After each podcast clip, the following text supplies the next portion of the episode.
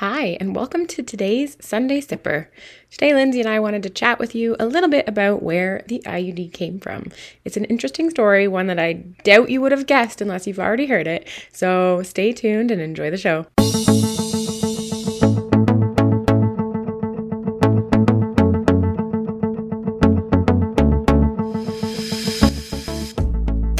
Welcome to Vino and Vaginas, the podcast.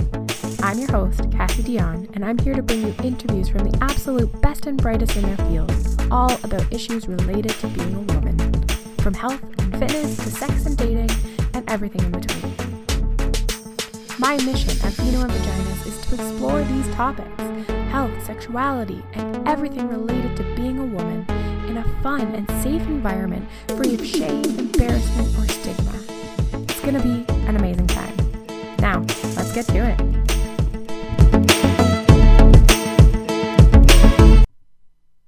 Hello, everyone. Today we are going to chat about the IUD and the quite interesting history that comes with it.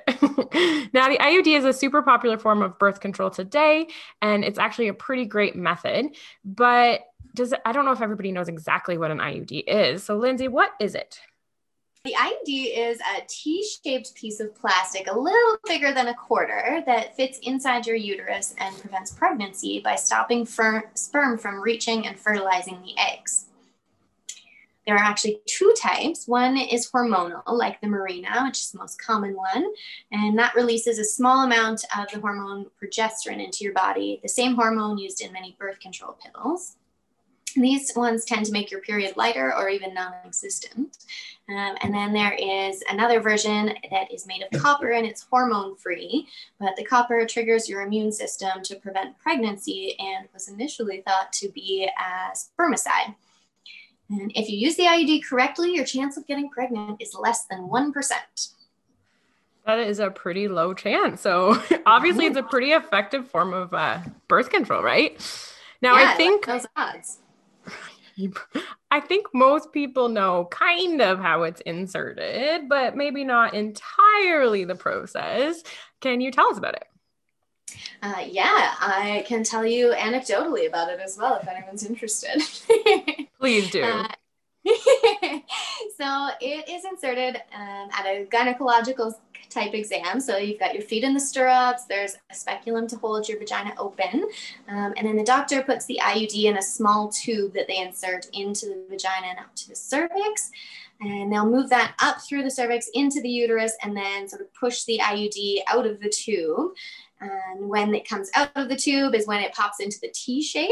And then there are strings attached to the bottom that will hang just outside or below the cervix for being able to remove it.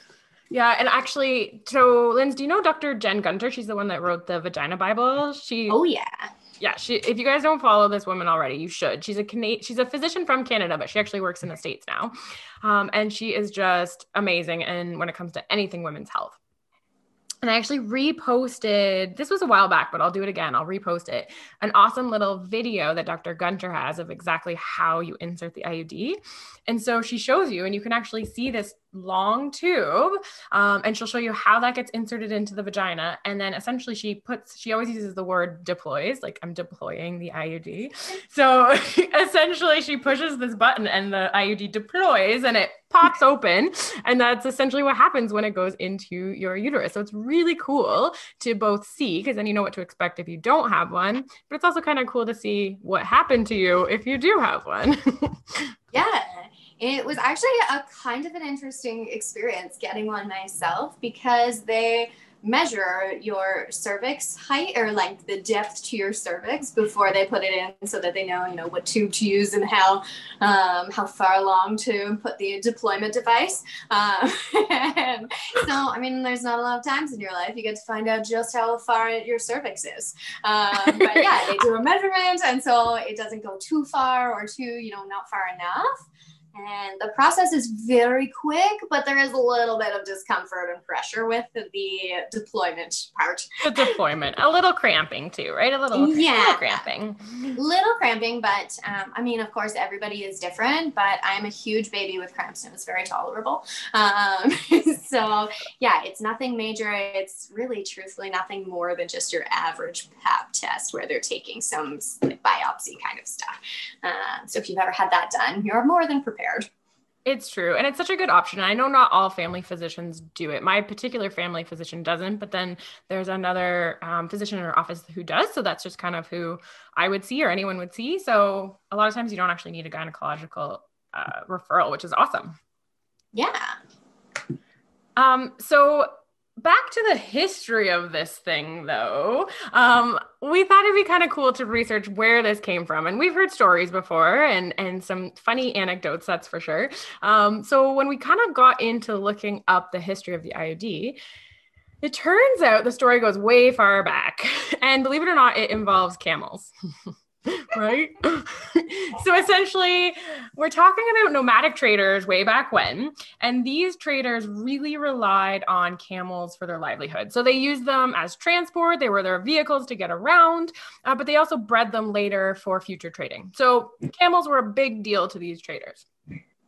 But the problem was, if a female camel got pregnant, she had a really long gestational period. It was about 13 to 14 months. And essentially, that pregnancy time put that camel or that vehicle out of commission. So, obviously, not ideal for these poor traders. So, what the story says, or what kind of the, if you Google this, what the history books say is that these traders would actually put stones into the camel's uterus in order to block pregnancy.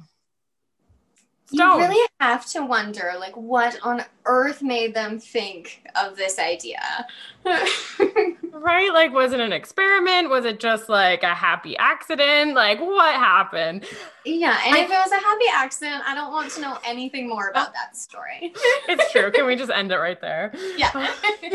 well, it was said that, like, way back when in 400 BC, that Hippocrates actually wrote um, about this idea of cervical and uterine manipulation. So he actually suggested in his musings or his writings back then that small objects in the human uterus could prevent pregnancy. So hopefully they maybe saw these writings and that is what, you know, prompted this uh happy accident or this experiment of, of of something, but we don't really know for sure, truthfully. All we know is that these nomadic traders did not want to leave pregnancy to chance. Interesting, huh? Very. I mean, I guess he wasn't wrong. Just very ahead of his time, I suppose. I suppose. but also, can we just like hold on for one second and talk about like, like, how, how can you imagine actually trying to insert some stones into a camel's uterus? Like, how, how, how, how? I mean, I've worked on a dairy farm. I could probably tell you how if you really want to know. it, I think yeah. it involves your the whole length of your arm. Hmm? I wonder how big the stones would be though. Yeah, I can't imagine any part of that was comfortable for anyone involved. The poor camel. The poor camel is all I have to say. And I can't imagine they didn't feel that, you know, throughout their trek. No. Yeah, I don't know. But anyway, that's the story of how it started. But then there's been a few evolutions since then. Thank God. um, yeah. So back uh, in the 19th century, this, you know, the, the camel story evolved and we're no longer using stones, but physicians started using what's called a stem pessary. So essentially, it's a curved disc that fits in the vagina and it had a stem that would actually pass through the cervix to hold it into place. This thing was often made of, you know, gold, believe it or not. It was finely crafted. Fancy. But very fancy, but not the most, um, let's say, healthy way to insert something into our body. It was very inflexible materials. At that time in the world, we didn't really have antibiotics, we didn't really have sterile sterile technique at all. So the truth is, there was a lot of injury, there was a lot of infection, and it didn't go so well. Yeah, understandable. Gold rings are more for your fingers, not your vagina. we should uh, like quote that somewhere. very philosophical. Could it be like a diamond? Um, what are they called? Advertisement? You know, for your engagement ring. Something else is meant for your vagina. I feel like we're onto something here. It's a very successful marketing campaign. If anyone's listening to us, contact us. We have more ideas. yeah.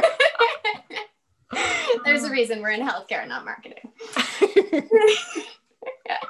So by the 1930s, thankfully, we had replaced even these pessaries with devices that fit entirely into the uterus. And they started with a silver ring that was wrapped in silkworm guts. And this fun fact led Cassie and I to a very deep rabbit hole on what exactly a silkworm is. Um, yeah, tell us, because like I had no idea, you guys. I know. So it turns out that a silkworm is like the caterpillar or the larva for a silk moth, which is the biggest producer of actual silk. Um, so the thought there was that it was a durable, healthy, sort of organic material that wouldn't degrade when it was put into the body. Uh, but then after that, after World War II, plastics have emerged at this point, and that new material was considered a big step forward in terms of safety, but wasn't necessarily the best birth control. Uh, so by 1969, Chilean doctor Jaime Zipper had discovered the magic of copper. They knew previously that copper was good at preventing plant diseases, but he discovered it could also disable sperm. Spermicide. So enter a plastic IUD wrapped in copper. And this boosted the efficacy of IUDs to the 99% that we accept today. Crazy. It's so cool to go over kind of that history and know kind of what evolution happened and and maybe what led to what. But the the next kind of piece of this IUD story is they weren't actually all that popular in the 70s and even the 80s and the reason is at least in the US the design of that copper IUD had little feet protruding on the sides and that was to keep it from essentially being expelled from the uterus right? To keep it into place. And though great in concept, it wasn't the greatest in general because those feet sometimes dug in and stuck. And so what they did is they actually created a string for removal. So they used a super strong multi-filament string, which was added. But the material they chose essentially turned out to be a highway for germs. And really unfortunately, most people were okay, which is not the unfortunate part, of course, but some weren't. And some suffered some serious pelvic infections, some suffered infertility, and there was even a handful that died and so this super traumatized the world of you know users of the iud the medical world physicians. And so for a while the iud totally disappeared at least from the us market. And it wasn't until it really emerged as a viable option in the european market did it come back to the states and to canada Mm. But good news, guys, good news is the string that we use now is not like that. It is not a highway to germs, and there's really not that risk. So we've come a long way, and we don't have to worry about that. Thankfully. Thankfully, indeed. But anyway, so as Linz kind of mentioned at the beginning, we still use that copper IUD today, and some people prefer it because they don't want the hormones. Uh, it lasts like like an incredibly long time, and the cool part is too. Essentially, as soon as you take it out, your fertility essentially re- like returns to normal as soon as it's gone. So it's pretty cool. And then those hormonal guys like the Mirena, they, like Lynn says, kind of release that microdose of progestin to help control a lot more than just you know, baby making. So it's pretty cool. Exactly. The Mirena, from a lot of what I read, is often prescribed for people who have really, um, say, really symptomatic menstrual cycles. So a lot of bleeding, a lot of cramping, because that little bit of local um, progesterone can decrease a lot of that and make those symptoms a lot more tolerable. Mm-hmm. So and in some women, they actually don't get their period at all. They might get some light spotting, um, but typically the hormonal one can actually stop your monthly cycle. Yeah, and I do think it's the most widely used one, um, but they're both good options if people are looking, you know, for birth control options. Ah. So obviously, Linz and I are not complete experts when it comes to birth control. So if anyone has questions, please contact your medical professional. But I just think it's cool to go over this crazy history and really see where, like, where this 99% effective birth control came from. And I can tell you, I didn't think it was from camels. no, definitely wouldn't have been my first guess. And I'm glad we have evolved a very long way from using stones. I I agree. Yeah, let's uh let's keep the stones away from our vagina, okay? I'm very thankful for all the camel sacrifices that were made in the process of developing this. yeah. But anyway, the crazy right? I'm glad you didn't have an anecdotal story about your stones. you and me both. That would have been a very different podcast if uh, if you did. Or at least a topic, a different topic, maybe. Yeah, we'd need a much longer episode for that story. I think so. Anyway, I hope you guys enjoyed learning about where the heck the IUD came from. And hopefully, again, like last time, hopefully we gave you a piece of trivia that might benefit you sometime. I don't know, all those trivia nights, you never know if they're going to ask this question.